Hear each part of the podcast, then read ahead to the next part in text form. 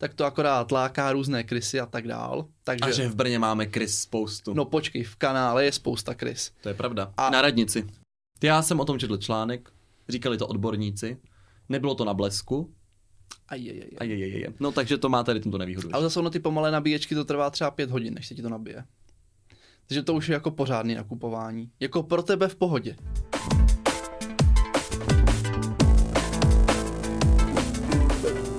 Ahoj, nazdar, čau. Ahoj všichni. Já jsem David. Já jsem Marek a vítám vás u dalšího dílu podcastu Homo Politicus. Tentokrát o zelení v Brně. Máme nový rok, rozjíždí se nám nové projekty, tak se podívejme na to, jak je Brno zelené a co se ještě dá zlepšit. A za chvilku bude jaro, takže se budou sadit nové trávníky. No zkrátka ta zeleň, protože my máme rádi. Co, Davide? My máme rádi i stromy a trávu. Přesně tak, máme rádi stromy a trávu. No a nejen to, já jsem zrovna v poslední době připravoval program pro Fakt Brno v oblasti životního prostředí, takže jsem to detailně nastudoval, tu problematiku. A nebylo by fér, kdybychom se s vámi o to nepodělili. Tak my už jsme to zmiňovali v některých dílech, ale vždycky jenom tak okrajově, tak si to pojďme dát tak jako kompaktně takový přehled. Ano, to je jako já, když píšu ve všech svých seminárních pracech. Cílem práce je zpracovat komplexně... Přesně tak, ale kdybyste to psali jako seminární práci, tak to máme na 20 hodin. Takže vynecháme omáčku, budeme psát jenom o tom, mluvit jenom o tom zajímavém. Máme teď jenom 20 minut. A tak, už uběhla, takže zbylých 19 musíme rychle věnovat hlavnímu tématu. Tak musíme zmínit největší projekty, co se týká snižování CO2 a celkově té jako zvýšení zelenosti města. To jste již určitě slyšeli. Evropa chce být uhlíkově neutrální. Davide, co to znamená? To znamená, ne, že přestaneme vypouštět CO2, ale že to, co vypustíme, se snažíme minimalizovat a i když to, co vypustíme, tak to nějakým způsobem kompenzujeme. A jak to kompenzujeme? Třeba tím, že vysadíme nové stromy. Takže je to vlastně systém udržitelný do doby, než budou všude stromy? No, to je ten cíl, že bude planeta zelená a budeme tady mít 4 patra stromů. Jak se na to díváš jako fyzik? Tak mně se to samozřejmě líbí, akorát jediný problém bude, ty stromy v nižších patrech budou mít čím dál tím méně světla, takže tam bude složité zavést jako systém toho umělého osvětlení, tak aby všechny ty patra zeleně přežily. Nebylo by jednodušší sadit řasy? Sadit řasy? To se ani nesadí, ne? Já nevím, jak to dělá, ale oni dělají... třeba spíš pěstuje. A ty oni dělají víc kyslíku než stromy, ne? A protože jich je hrozně moc? No. Ale jakože na jednotku hmotnosti podle mě strom dělá víc. A taky strom udělá víc nábytku. No nic, jdeme dál. Takže prvně bychom mohli začít u městských firem, tedy společností, které vlastní město a které jsou teda premianti v oblasti životního prostředí, občas a některé. Takže tím bychom začali, Davide. Tak protože my jako město jsme se zavázali si... My jako město, já jako město. Já no tak nechtěl jsem říkat že... Ale řekni, tak. Ty jako město, dobře.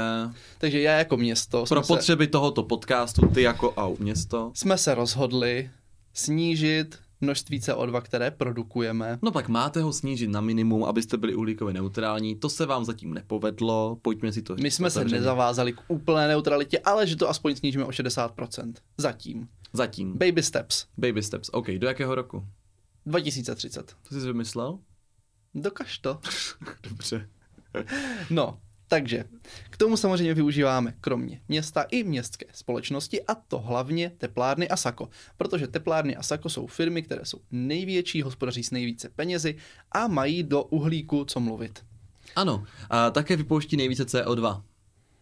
No, možná dopravní podnik je taky ještě takový. No ale tak ten taky jsme zmínili, nebo budeme zmiňovat, takže to jsou takové společnosti, které se nejvíc snaží, ale zároveň nejvíce znečišťují. To jo, ale je to na dobré cestě. Už tady nepálíme mazut, nepálíme ani lehké topné oleje. Já už vím, co je to mazut, ale mohl bys pro nás posluchače říct, co to je mazut a k čemu se používal? Mazut, to je nějaký zbytek při zpracování ropy. Úplně ten největší odpad, je to nějaký prostě dehet nebo něco takového. A dřív se to používalo v teplárnách na vytápění, že se to prostě spalovalo. Pokud se nepletu, tak se to pořád používá třeba v nějakých těch tankerech, co jezdí po oceánech, tak tam se někde topí mazutem třeba. Takže není to úplně jako eco-bio-friendly, je to spíš takový jako opak. Je to spíš pěkný hnus. No. Tak, jinak to je jako vlastně relikt, když člověk jede nakupovat do Teska v Krpoli, tak je vždycky jede přes koleje a to je právě pozůstatek toho, kdy se do teplárny, která sídlí hnedka vedle Teska, vozil bazut a lehké topné oleje právě vlakem. Teďka už se to nepoužívá, teď se používá plyn, takže už jste tam vlak jako dlouho neviděli, ale je to prostě taková vzpomínka. Tak je krásné, že mazutu jsme se teda zbavili, nebo mazu, ale nevím, jak se to skloňuje. Mazutu jsme se zbavili, ale co teďka ty modernější kroky v rámci tepláren Brno? Tak modernější kroky jsou, a to je ten první velký projekt, který už jsme lehce naťukli i v jiných dílech, a to je výstavba štěpkového zdroje na provozovně Brno Sever. Rádi bychom podstatně víc začali spalovat štěpku. Nejenom, že to krásně voní, ale je to aj... Tak to při porovnání s mazutem voní vlastně cokoliv, co spálíš. Jako já ne, ono cítil... to ale voní fakt jako hezky, to jak kdybys byl v lese. Jo, jako já jsem cítil mazut a cítil jsem, když soused pálil petlahve a ty petlahve měly taky něco do sebe. No, jakože ta smola a jehličí voní přece jenom líp než jako staré petky, když to pálíš. Takže samozřejmě jedna věc. Další je to v současné hladině ceny energií je to docela levná varianta, nevztahují se na to emisní povolenky, protože to Evropská unie považuje za zelený zdroj, takže ekonomicky nám to dává smysl, i když to má stát okolo 2 miliard korun. Ale hlavně to dává i ten ekologický smysl. No samozřejmě, tak protože to není ani tak, že bychom pálili dřevo, ale my pálíme dřevní odpad.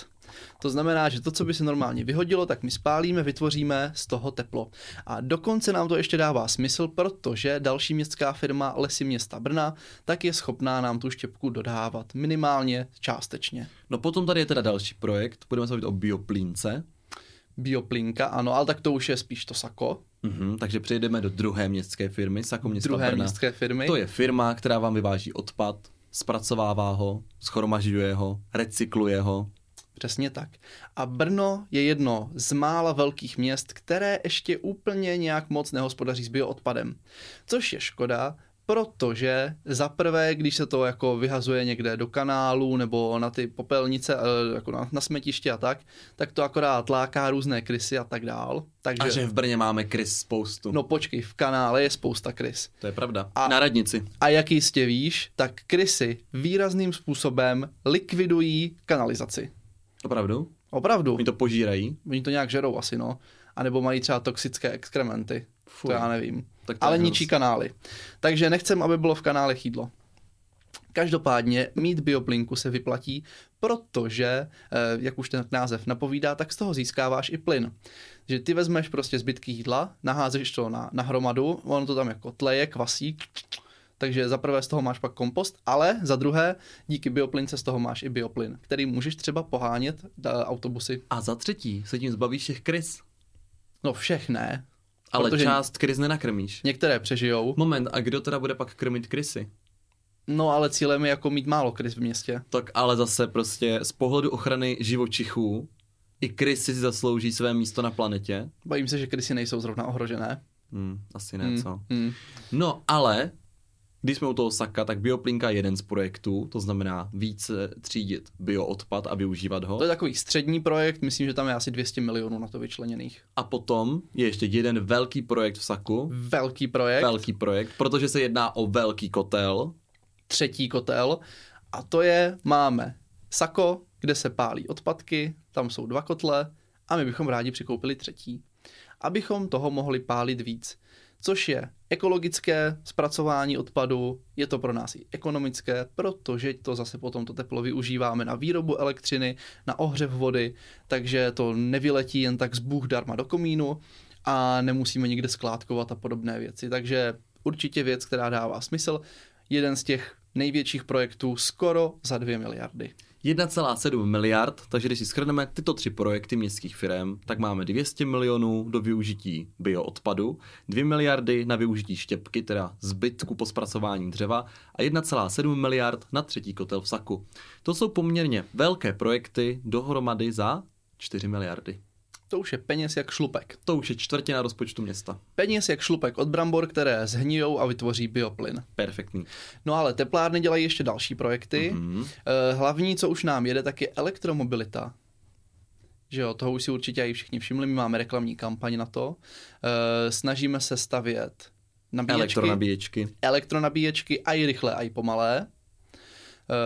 Ty rychlé jsou výhodné v tom, že to auto nabiješ celkem rychle, ale zase to musíš mít někde právě třeba u elektrárny. A taky jsem slyšel, že rychlo nabíječky dost ničí životnost baterie. Tak to nevím teda. Já jsem o tom četl článek, říkali to odborníci, nebylo to na Blesku. No takže to má tady tento nevýhodu. Ale zase ono ty pomalé nabíječky, to trvá třeba 5 hodin, než se ti to nabije. Takže to už je jako pořádný nakupování. Jako pro tebe v pohodě. 5 hodin ve špalíčku, teda ve špalíčku, pro mě ve Vaňkovce žádný čas. By se to mohlo klidně nabíjet jako 10 hodin, aby to se ani nestihl pro to auto přijít zpátky. Tak.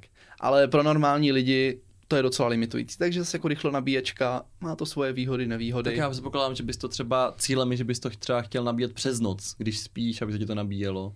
Ano, ale v obchodních centrech, kde jsou některé ty pomalé nebo rychlé nabíječky, tak to je na to, že si mezi tím prostě skočíš na oběd, na kávičku. Ale to nemusíš vždycky nabít na 100%. No to nemusíš. Prostě dojedeš, dáš to na nabíječku, jdeš nakupovat, vrátíš se a... Je to tak. No.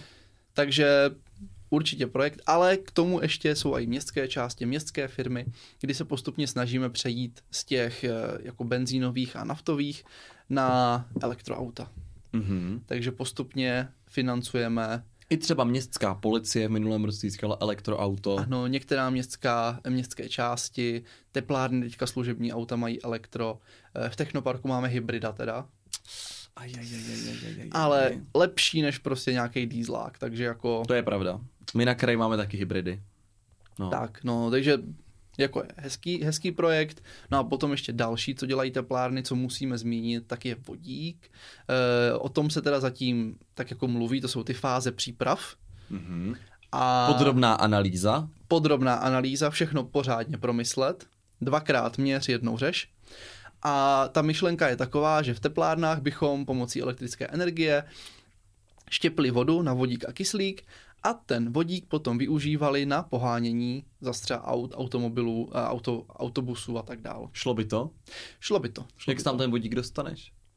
No, problém je právě jako skladovat vodík je docela nebezpečné, protože on rád vybuchuje. Že jako voda je v pohodě. Jako pistácie? Jako pistácie, přesně tak. Mm-hmm. Kdo to neví, Marie, vysvětli problém pistácií. Pistácie nemůžete vozit ve velkém množství, protože mají náladu na vybouchnutí. Jo, oni se nějak začnou ohřívat nebo něco a vybuchují rády. Takže to si myslím, že je jeden z těch důvodů, proč jsou pistácie tak drahé. To jsme trochu odbočili. Takže pistácie nebudeme v teplárnách vyrábět. Ale vodík ano. Ačkoliv má takzvaný pistáciový syndrom. To by se mohlo ujmout. Přesně, kvůli pistáciovému syndromu je skladování vodíku ošemetná věc. Tak. Ale zase jako díky tomu, že vybuchuje, tak se dá využít prostě v těch spalovacích motorech. Případně se dá využít na to, že se z něho vyrobí zase jako elektřina a potom jako do těch elektroaut. Ale tam je lehká nevýhoda, že ta účinnost podle mě nebude úplně největší. Že jako když z elektřiny vyrobíš vodík a potom z vodíku budeš chtít vyrábět zase elektřinu, tak... to nebude úplně nejúčinnější, že jako spoustu energie vyhodíš do luftu. Do luftu? Haha, pohrek, protože do luftu možná vyhodíte celé Brno. Ne, tak kvůli pistáciovému syndromu. Ale tak jenom provozovnu. Tak to by muselo být ošetřené. Jenomže když to ošetříš, tak to je drahé. Chápu. Takže jako... Ošetření je drahé. Já jsem byl u doktora nedávno a nechci odbočovat od příběhu, ale taky to nebylo nejlevnější. Každopádně je to cesta zase jako jakým způsobem zezelenit Brno, protože vodík je jedna z těch zajímavých alternativ. A je lepší si ho vyrábět, než ho prostě vozit někde ve vlacích. No a když se úplně odprostíme od těchto velkých miliardových investic, které se vážou k městským firmám a které vlastně vůbec zkoumají možnosti využití dalších zdrojů, tak se schválilo i několik takových přízemních rozhodnutí. Já mám nejradši 2. To je zadržování srážkové vody a využití zelených střech. Mě teda zajímá jedna věc, to si myslím, že tady ještě v Brně chybí, protože se to ještě vůbec nedělá a to jsou ještě zelené stěny, nejenom zelené střechy. Mm-hmm. A zelené podlahy. Zelené podlahy nebudou úplně praktická záležitost, ale zelené střechy a zelené stěny vypadají moc hezky jako i na pohled. Rozdíl je v tom, že ta střecha není úplně jako viditelná, takže když máš třeba nějakou hnusnou budovu a použiješ na tuto zelenou stěnu, tak to vypadá moc pěkně. Ty střechy jsou viditelné, když máš takovou tu termomapu, tak aspoň ti to jako ukáže, že se trochu ochladily ty střechy. Což přesně potřebuji, aby se mi ochladila zrovna ta střecha.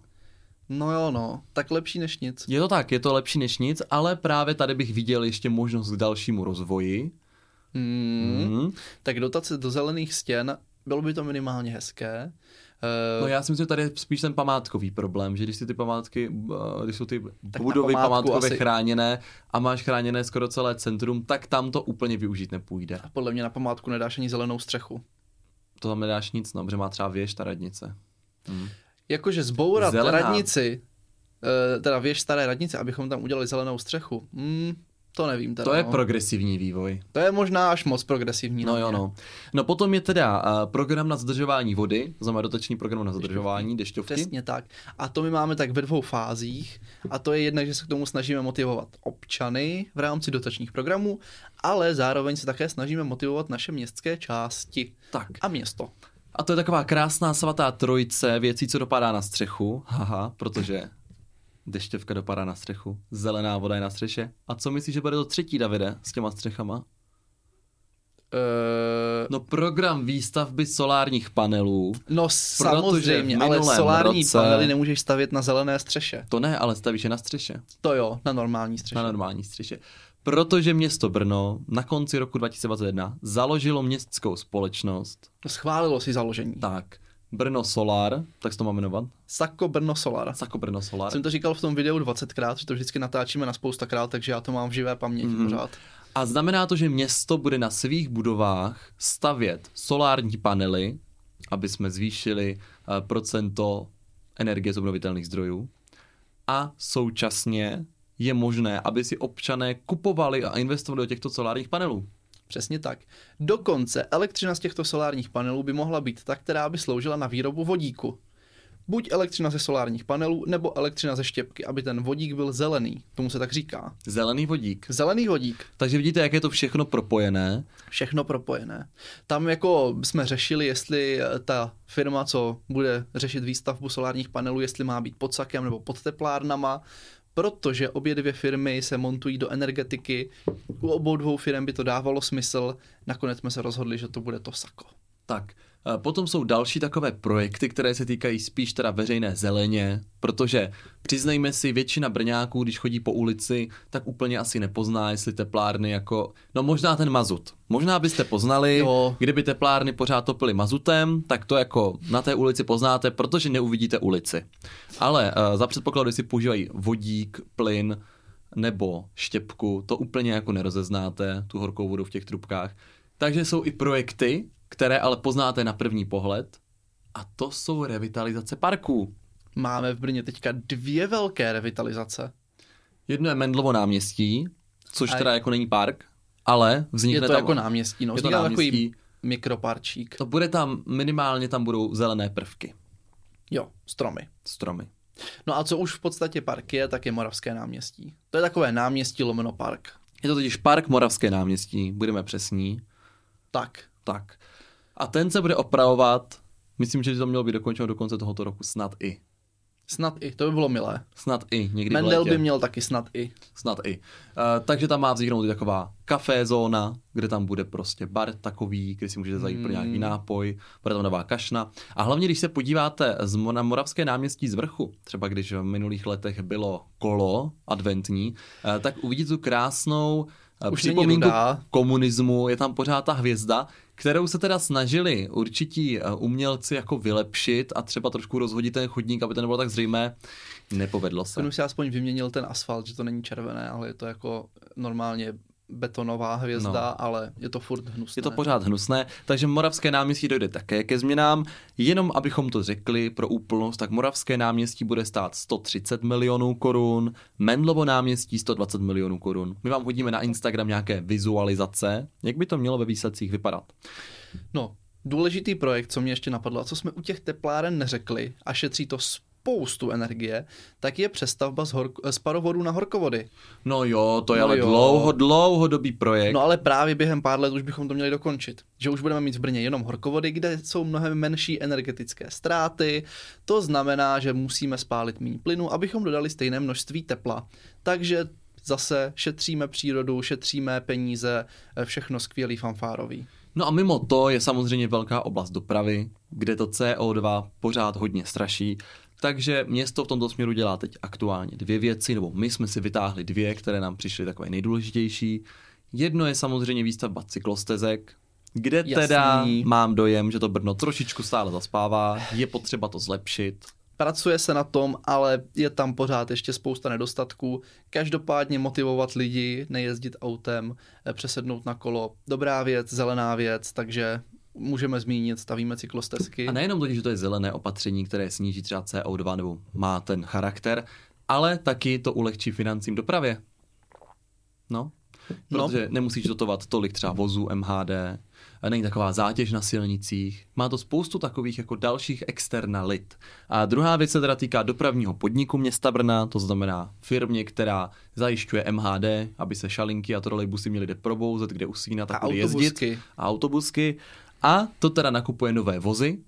Přesně tak, mimo jiné nakupuje pořád nové vozy, aby už byly všechny klimatizované, aby byly moderní, všechno panparádní. Co mně se třeba líbilo, tak určitě spousta Brňáků zná ještě takový ty starý tramvaje, co jezdí na lince 8, ty, co můžou jezdit oběma směry, KT8ička myslím to je, tak ty se třeba budou letos kupovat nový. Takže budeme mít už nový oboustranný šaliny. To snad ne. To snad jo. Je to tak, dokonce jich nakoupíme nějakých 40 v průběhu několika let. No tak to je parádní. A ty jsou drahý, ty stojí 60 mega. No. Jedna. A tam je taky dobré, co je říct, tak se vlastně budou testovat i vodíkové autobusy. Tak. Máme už i autobusy na plyn, máme autobusy na elektřinu, pokud se nepletu, takže ten přechod jako tam je. Takže pomalu, ale jistě. Přesně tak. Takže se shodneme, že určité kroky v oblasti zeleného města už se dělají dnes. My samozřejmě jako ta nastupující generace cítíme, že by to chtělo trošku zintenzivnit. Že v ale některých jako oblastech, jde se dobrým směrem. V některých oblastech teda je potřeba zapracovat víc. Ty cyklostezky, no nevím. Já mám vysněný park Danuše Muzikářové, že se jednou opraví, takže zaklepeme v dalším volebním období, to třeba mohlo klapnout. Mně by se líbilo udělat z historického centra opravdu pěší zónu. Že by tam byly všude zahrádky, nejezdili by tam nic. A bylo by to tam krásný. To by bylo skvělý. To jo. Tak s touto krásnou myšlenkou a ideou, nad kterou můžete dumat, se s vámi rozloučíme. My se uvidíme zase příští týden v 7 hodin v pondělí. Děkujeme, že nás sledujete. Jsme dostupní ve všech podcastových aplikacích, na YouTube s videem a můžete nás sledovat taky na našich Instagramcích nebo Facebookcích. Mějte se krásně a ahoj. Mějte se fanfárově.